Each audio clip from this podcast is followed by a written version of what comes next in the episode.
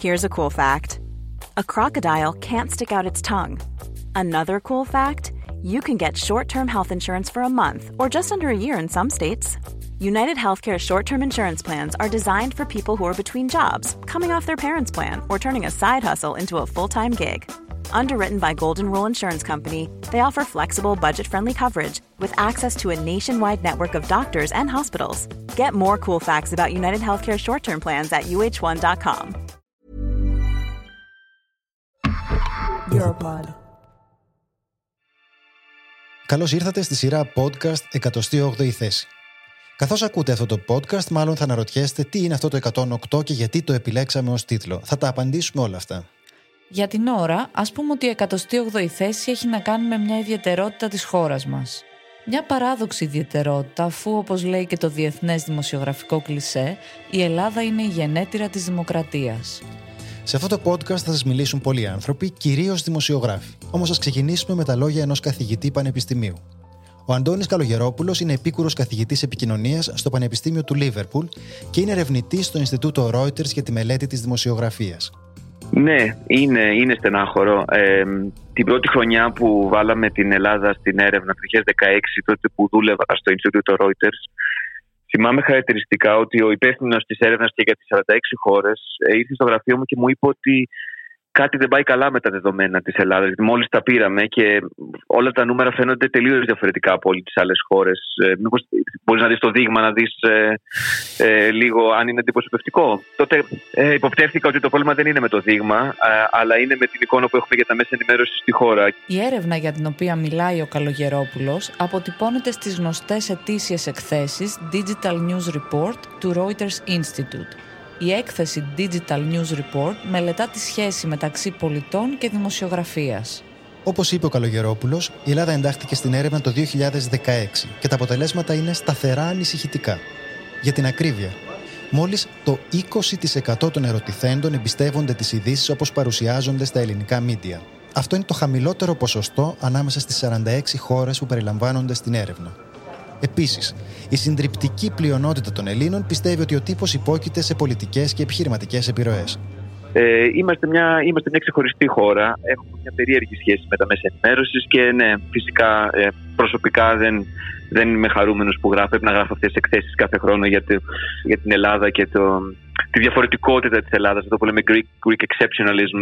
Το Digital News Report, όπως σας είπαμε, εστιάζει στη σχέση των πολιτών με τα μίντια και την κατανάλωση των ειδήσεων. Τι συμβαίνει όμως με την ελευθερία του τύπου; Κάθε χρόνο η μη κερδοσκοπική οργάνωση Reporter Χωρίς Σύνορα δημοσιεύει τον Παγκόσμιο Δίκτυο Ελευθερίας του Τύπου.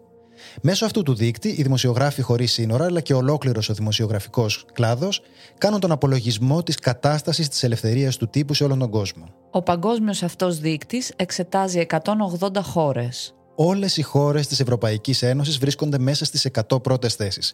Εκτός από μία. Στον παγκόσμιο δείκτη της ελευθερίας του τύπου των ρεπόρτερ χωρίς σύνορα για το 2022 η Ελλάδα βρέθηκε στη θέση 108 ανάμεσα σε 180 χώρες. Από τη θέση 70 που βρισκόταν το 2021, κατρακύλησε στη θέση 108. Για πολλά διεθνή μίντια, η 108η θέση της Ελλάδας ήταν μια απότομη αφύπνιση. Οι Έλληνες δημοσιογράφοι όμως περισσότερο σκεφτόμασταν τι ακριβώς σας εκπλήσει; Αποφασίσαμε όμως ότι αξίζει να εμβαθύνουμε στο θέμα. Αξίζει να μιλήσουμε με ειλικρίνεια για το τι συμβαίνει στο χώρο της δημοσιογραφίας. Γι' αυτό λοιπόν επιλέξαμε για τίτλο μας την 108η θέση. Γιατί πιστεύουμε ότι αντανακλά μια υπαρκτή και πολύ δυσάρεστη κατάσταση για την ελευθερία του τύπου στη χώρα μας. Και γιατί ο φόβος μας είναι να μην τη συνηθίσουμε. Είναι η σειρά podcast 108η θέση που ερευνά τις επιθέσεις στην ελευθερία του τύπου στην Ελλάδα. Είμαστε η Τζέννη Τσιροπούλου και ο Κωνσταντίνος Πουλής. Ακούτε το πρώτο επεισόδιο. Πώς βρεθήκαμε στη θέση 108. Αν η ενημέρωσή μας είναι στρεβλή, μεροληπτική και ανεπαρκής, δεν έχουμε απλώς κακή δημοσιογραφία. Παραβιάζεται ένα ανθρώπινο δικαίωμα. Το δικαίωμα στην πληροφόρηση. Το δικαίωμα στην πληροφόρηση δεν σημαίνει απλώς να ξυπνάω το πρωί και να σκρολάρω στα social media. Δικαίωμα στην πληροφόρηση θα πει πρόσβαση στη γνώση, την υγεία, τη δημόσια ζωή. Θα πει ότι καμία αδικία δεν μπορεί να καταπολεμηθεί και καμία αυθαιρεσία δεν μπορεί να ελεγχθεί αν δεν υπάρχουν δημοσιογράφοι να τις ερευνούν. χωρίς το δικαίωμα στην πληροφόρηση, αφανίζονται πολλά ακόμη θεμελιώδη δικαιώματά μας. Και αυτή δυστυχώς μοιάζει να είναι η κατάσταση στην Ελλάδα σήμερα. Όμως, πώς γίνεται η Ελλάδα να είναι χειρότερα στην ελευθερία του τύπου ακόμη και από την Ουγγαρία του Ορμπάν, ακόμη και από το Τσάντ, μια χώρα με στρατιωτικό καθεστώς; Πώς είναι δυνατόν; Αυτές οι ερωτήσεις χρησιμοποιήθηκαν πολλές φορές ως επιχειρήματα για να υποτιμήσουν την έκθεση των ρεπόρτερ χωρίς σύνορα. Και τα χρησιμοποίησε και η ελληνική κυβέρνηση. Η απάντηση που θα σας παρουσιάσουμε σε αυτό το podcast είναι ότι ο παγκόσμιος δείκτης βασίζεται σε κριτήρια που είναι δομημένα με τρόπο μεθοδολογικά αυστηρό και κοινό για όλες τις χώρες. Και εκεί η Ελλάδα τικάρει ένα-ένα όλα τα κουτάκια της παραβίασης των εγγύσεων της δημοσιογραφικής ελευθερίας.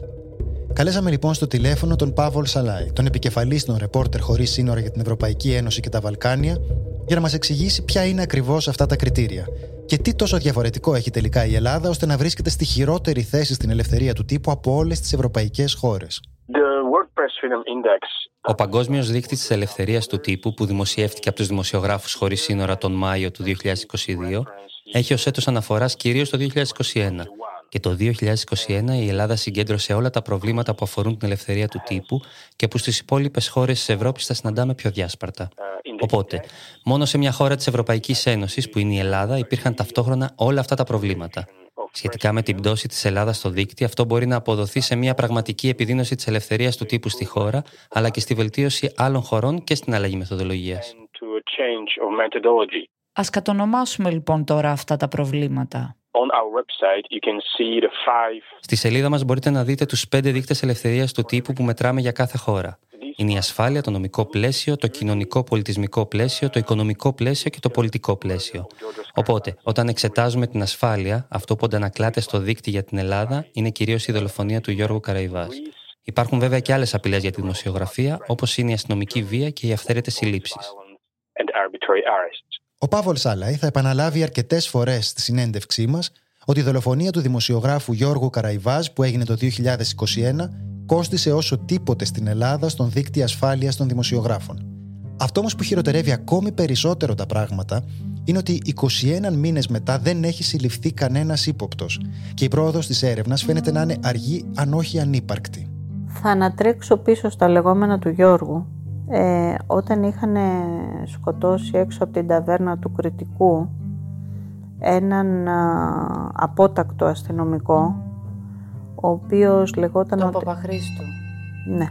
Ο οποίος λεγόταν ότι ήταν ένας συνδετικός κρίκος μεταξύ της ένομης και της άνομης ζωής της Αθήνας και γενικότερα και της Μικόνου, ότι κανένας δεν ήθελε να βρεθούν.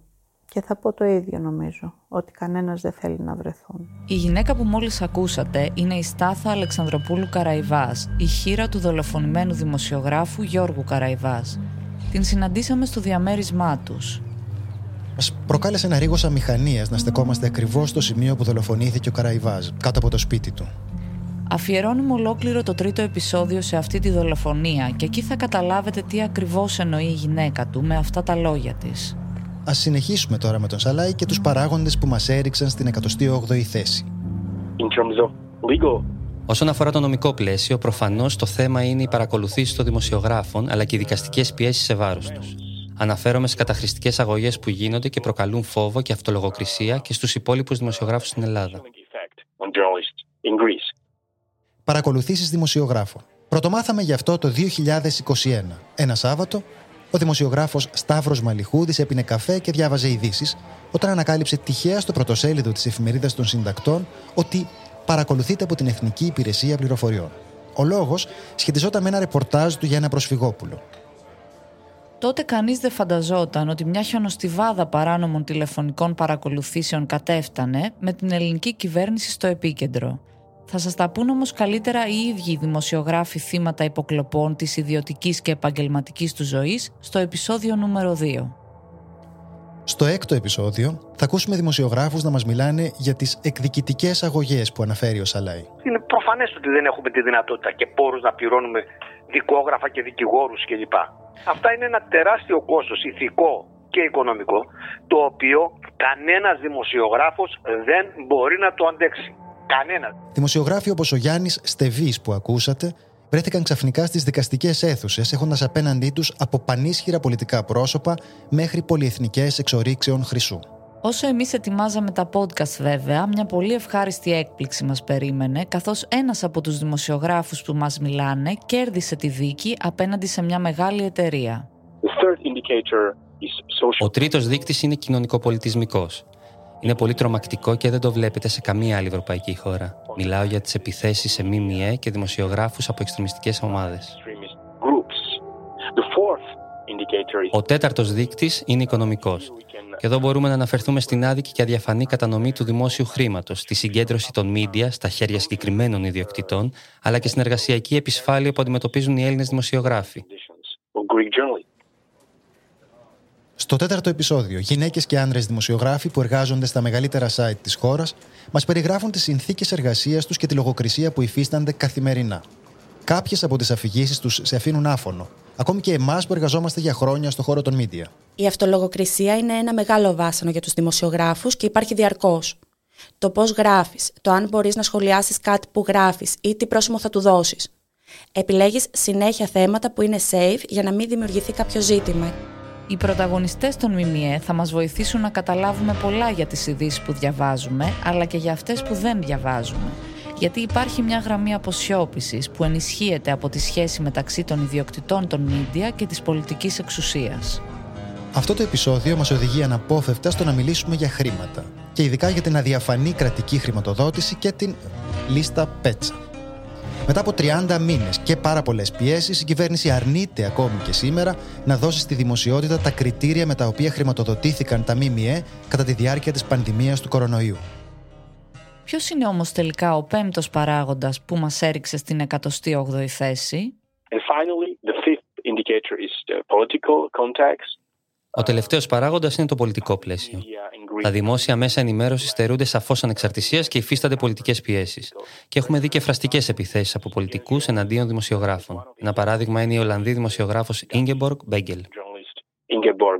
Η ιστορία της Ολλανδής δημοσιογράφου μας δίνει την ευκαιρία να ξετυλίξουμε ακόμη περισσότερο το νήμα. Η Ingeborg Μπέγκελ είναι δημοσιογράφος που ζει εδώ και χρόνια στην Ελλάδα. Ήταν παρούσα στη συνέντευξη τύπου που έδωσαν ο Έλληνας και ο Ολλανδός Πρωθυπουργός και έκανε ό,τι οφείλουν να κάνουν οι δημοσιογράφοι. Έθεσε ένα πιεστικό ερώτημα στον Κυριάκο Μητσοτάκη σε σχέση με τα παράνομα πούσπαξ μεταναστών για τα οποία κατηγορείται η Ελλάδα. Ο Πρωθυπουργός απάντησε: Δεν θα δεχθώ κανέναν να κουνάει το δάχτυλο σε αυτή την κυβέρνηση και να την κατηγορεί για απάνθρωπη συμπεριφορά. Στο άλλο σκέλος της απάντησής του όμως υπήρχε κάτι αποκαλυπτικό. Η συνέντευξη τύπου έγινε στα αγγλικά, οπότε εμείς θα σας μεταφράσουμε τώρα τι είπε. Καταλαβαίνω ότι στην Ολλανδία έχετε την κουλτούρα να απευθύνετε δύσκολες ερωτήσεις στους πολιτικούς. Κάτι το οποίο το σέβομαι πολύ. Αυτό όμως που δεν θα δεχθώ είναι σε αυτό το γραφείο να προσβάλλετε εμένα ή τον ελληνικό λαό με κατηγορίες και εκφράσεις που δεν στηρίζονται σε χειροπιαστά στοιχεία τη στιγμή που αυτή η χώρα έχει αντιμετωπίσει μια μεταναστευτική κρίση άνευ προηγουμένου. Τι λέει λοιπόν εδώ ο Έλληνας Πρωθυπουργός, ότι στην Ολλανδία οι δημοσιογράφοι έχουν την κουλτούρα να θέτουν δύσκολες ερωτήσεις στους πολιτικούς. Αυτό λέγεται απλώς δημοσιογραφία, δεν είναι χαρακτηριστικό κάποιας συγκεκριμένης κουλτούρας. Αλλά στην Ελλάδα δεν επιτρέπεται να τα ρωτάμε αυτά. Σκεφτείτε ότι η Μπέγκελ αναγκάστηκε να φύγει για λίγο από τη χώρα, διότι αρκετοί δημοσιογράφοι όχι μόνο δεν υπερασπίστηκαν την ελευθερία της να κάνει μια δύσκολη ερώτηση στον Πρωθυπουργό, αλλά συμμετείχαν και σε έναν δημόσιο διασυρμό με δημοσιεύματα για την προσωπική της ζωή και απόπειρα να την γελιοποιήσουν. Γιατί όμως η συντριπτική πλειοψηφία των ΜΜΕ αναπαράγει το κυρίαρχο αφήγημα; Η Λαμπρινή Παπαδοπούλου, επίκουρη καθηγήτρια στο τμήμα Επικοινωνίας και Μέσων Μαζικής Ενημέρωσης του Καποδιστριακού Πανεπιστημίου, μας εξηγεί εν συντομία πώς φτάσαμε εκεί.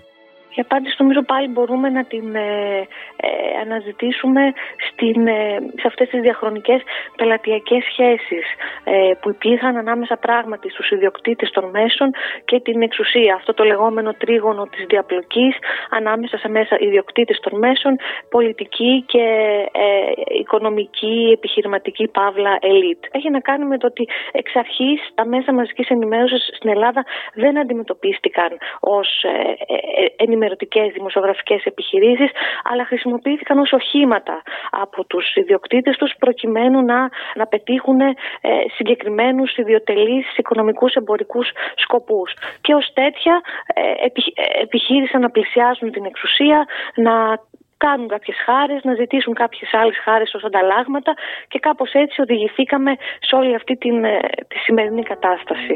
Όλα αυτά είναι στοιχεία της ταυτότητας των ελληνικών συστημικών μέσων. Αποτελούν τη γενεσιουργό αιτία διαχρονικών παθογενειών και της απογοήτευσης και καχυποψίας των πολιτών προς τα μέσα και τους θεσμούς. Όλα αυτά αντανακλώνται και στις έρευνες του Reuters Institute, όπως μας είπε λίγο νωρίτερα και ο Αντώνης Καλογερόπουλος. Πώς; Ακούστε το να μας μιλάει για μια ακόμη από τις ελληνικές ιδιαιτερότητες. Ε, κάναμε αυτή την ερώτηση φέτος το 2022 και στις 46 χώρες του δείγματος. Κατά πόσο συμφωνείτε με την πρόταση, τα μέσα ενημέρωσης της χώρας είναι ανεξάρτητα από αθέμητες πολιτικές επιρροές. Στην Ελλάδα είχαμε το χαμηλότερο ποσοστό στις 46 ναι. χώρες. Μόνο ένα 6-7% μας είπε ότι θεωρούν ότι τα μέσα ενημέρωσης είναι ανεξάρτητα. Και σε άλλες χώρες συναντάμε τέτοια ζητήματα. Αλλά στην Ελλάδα εντοπίζεται συστηματικά η πιο διάχυτη απογοήτευση. Ήταν τόσο γενικευμένη και συνειδητοποιητική η, αίσθηση διαφθοράς, η οποία δεν έχει να κάνει πιο πολύ ίσως με το πιο, με το κοινό που βρίσκεται πιο πολύ στα αριστερά ή στα δεξιά του πολιτικού φάσματος, ήταν τόσο γενικευμένη που δεν έχει να κάνει ούτε με αυτό. Ήτανε, είναι μια είναι πεποίθηση που είναι βαθιά ριζωμένη, νομίζω, στο ελληνικό κοινό. Ένας κερδισμένος αυτής της αποστροφής του κοινού είναι τα social media. Η Ελλάδα και εκεί σημειώνει ένα δικό της ιδιαίτερο ποσοστό, με ένα συντριπτικό αριθμό των χρηστών του διαδικτύου να επιλέγουν να ενημερωθούν από σποραδικά post στα μέσα κοινωνικής δικτύωσης, ενώ συμμετέχουν στο σχολιασμό για ζητήματα της επικαιρότητας. 70% ενημερώνονται από τα social media στην Ελλάδα των χρηστών του διαδικτύου. Για να καταλάβετε, για, για, συγκριτικά, μπορώ να πω πως στη Γερμανία αυτά τα ποσοστά είναι γύρω στο 35 με 40% και στη Βρετανία το ίδιο.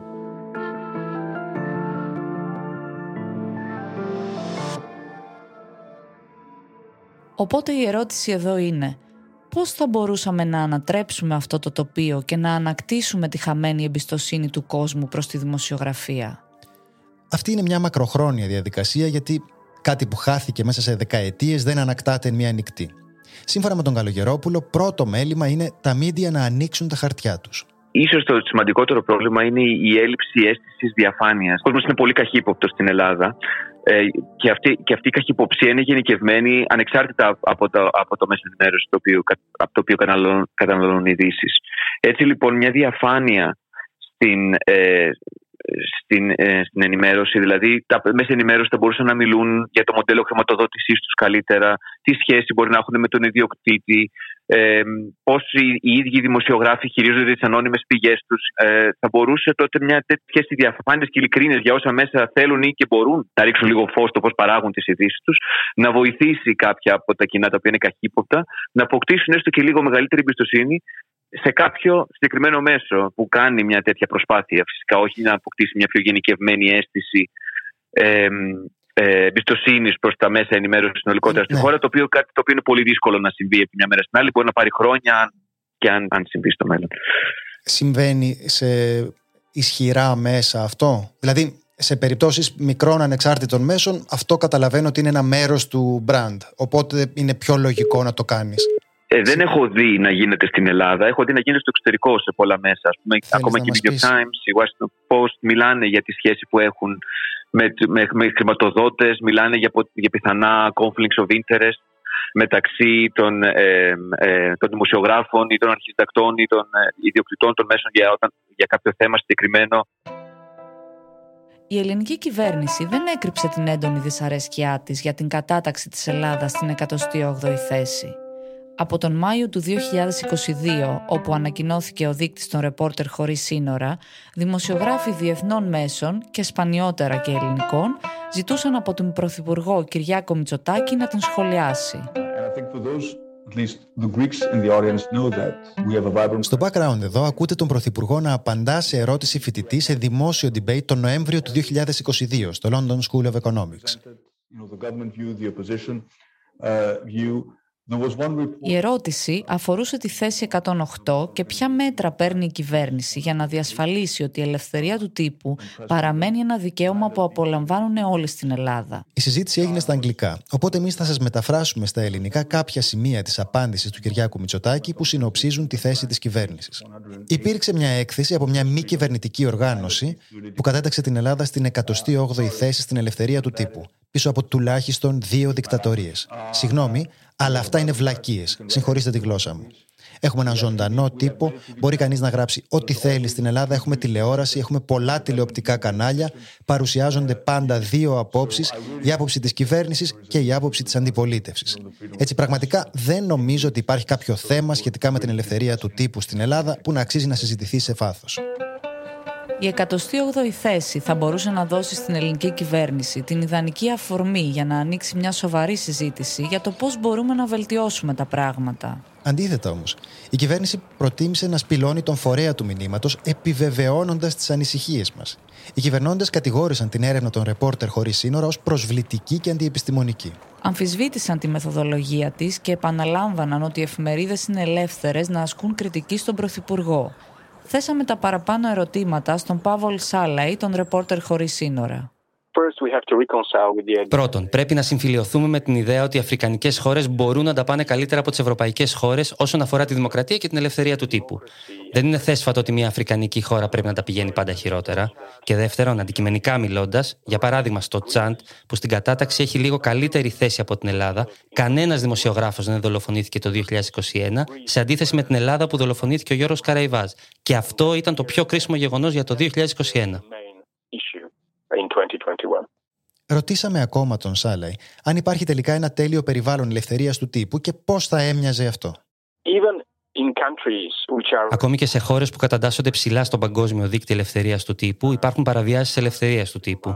Δεν υπάρχει ένα τέλειο περιβάλλον και οι δημοσιογράφοι και εκεί μερικές φορές απειλούνται.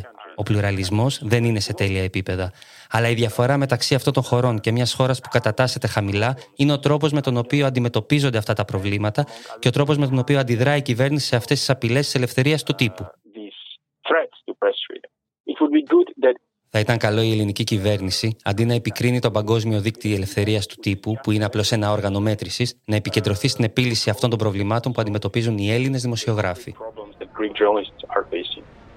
Σε αντίθεση με την ελληνική κυβέρνηση, η Ευρωπαϊκή Ένωση κατονομάζει τα προβλήματα των κρατών μελών της και δείχνει να τα αποδέχεται ως σοβαρά. Διαπλοκή, αδιαφάνεια στην κρατική χρηματοδότηση, παράνομες παρακολουθήσεις δημοσιογράφων, πολιτική παρέμβαση στο δημοσιογραφικό περιεχόμενο και άλλα. Γι' αυτό το λόγο, το Σεπτέμβριο του 2022 ανακοίνωσε το European Media Freedom Act, ένα κανονισμό που προτείνει κανόνες αλλά και ένα ειδικό όργανο επιτηρητή για τον έλεγχο και την προστασία της πολυφωνίας και της ανεξαρτησίας των μέσων ενημέρωσης.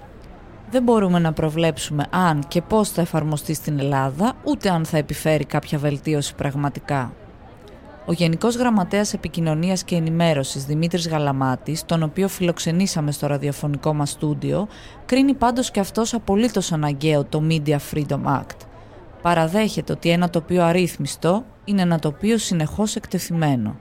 Κοιτάξτε, ο χώρος θέλει πάρα πολύ δουλειά. Και επειδή είναι έτσι και αχαρτογράφητος και δεν αυτορυθμίζεται, ε, δίνεται η δυνατότητα σε καλοπροαίρετους να κάνουν περισσότερα λάθη, τα οποία όταν τα διορθώνουν έχει καλώς, σε κακοπροαίρετου να κολυμπούν σε αυτά τα θολά νερά και να κάνουν πράγματα τα οποία πληγώνουν το, τον πυρήνα της δημοκρατίας, που είναι ο πλουραλισμός, που είναι η πολυφωνία. Ελπίζουμε ότι πήρατε μια καλή πρώτη γεύση για το τι συμβαίνει με τα μίντια στην Ελλάδα. Αλλά και για το τι θα ακολουθήσει στα επόμενα podcast. Για το τέλος του πρώτου εισαγωγικού μας επεισοδίου, αφήσαμε κάτι στο οποίο ξεχωρίζει θετικά η Ελλάδα. Για να μην σας λέμε μόνο τα αρνητικά. Το καλό λοιπόν είναι ότι ως κοινωνία διαβάζουμε ειδήσεις και μας αρέσει να είμαστε ενημερωμένοι. Μας ενδιαφέρει πολύ τι συμβαίνει στον κόσμο, θέλουμε να συζητάμε και να διαμορφώνουμε άποψη. Ο καθηγητής και ερευνητής Αντώνης Καλογερόπουλος το επιβεβαιώνει. Μία θετική είναι ότι πολύ λίγοι Έλληνες έχουν μείνει εκτός του πεδίου της της ε, ενημέρωσης. Συναντάμε πάρα πολλούς ε, ε, ε, ερωτώμενους στην έρευνά μας στην, στην Αμερική, στη ΣΥΠΑ, στη Γερμανία, στον Καναδά που λένε ότι δεν διαβάζουν ειδήσεις σχεδόν ποτέ. Δεν ενημερώνονται σχεδόν ποτέ από ειδήσεις, δεν ξέρουν τι συμβαίνει στην επικαιρότητα. Στην Ελλάδα αυτό είναι πιο περιορισμένο. Ένα πολύ μικρό ποσοστό των Ελλήνων δεν έχει εικόνα για το τι συμβαίνει καθόλου στην, στην επικαιρότητα, στην πολιτική, σε σχέση με άλλες χώρες. Αυτή η επιθυμία ενημέρωσης αντανακλά μια πραγματική αγωνία κατανόησης και συμμετοχής. Και αυτό ακριβώς κινδυνεύει όταν απειλείται η ελευθερία του τύπου.